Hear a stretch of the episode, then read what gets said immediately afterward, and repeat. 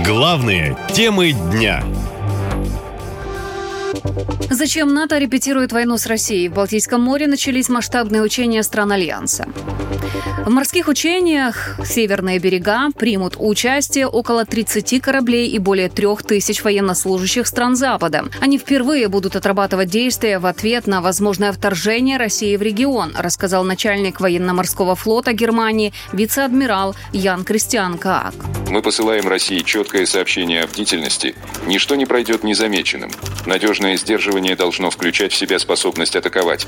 По его словам, одной из основных целей этих маневров станет защита путей через Балтийское море, от которых Финляндия и страны Балтии зависят почти на 100%, уточнил вице-адмирал. Если Сувалкский коридор будет заблокирован, а это можно сделать легко, поскольку есть только две автомобильные дороги и одна железнодорожная линия, тогда нам останутся только морские пути, и именно через них нам придется прокладывать себе дорогу. Возглавит учение немецкий флот, а руководить он ими будет из своего нового морского штаба в Ростоке. Именно оттуда НАТО планирует вести свои операции в Балтийском море в случае прямого конфликта с Москвой, говорят аналитики.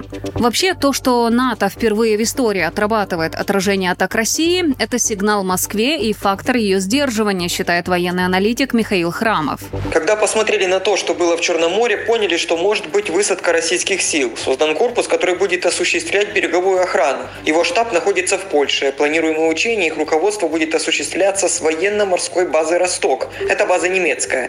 Недавно туда было перемещено морское командование военно-морских сил Германии. Это серьезный сигнал России. По мнению аналитиков, Балтийское море в качестве места для учений выбрано не случайно. Россия сейчас теряет свои позиции там, но пытается возродить Балтийский флот. Наша лента. Коротко и ясно.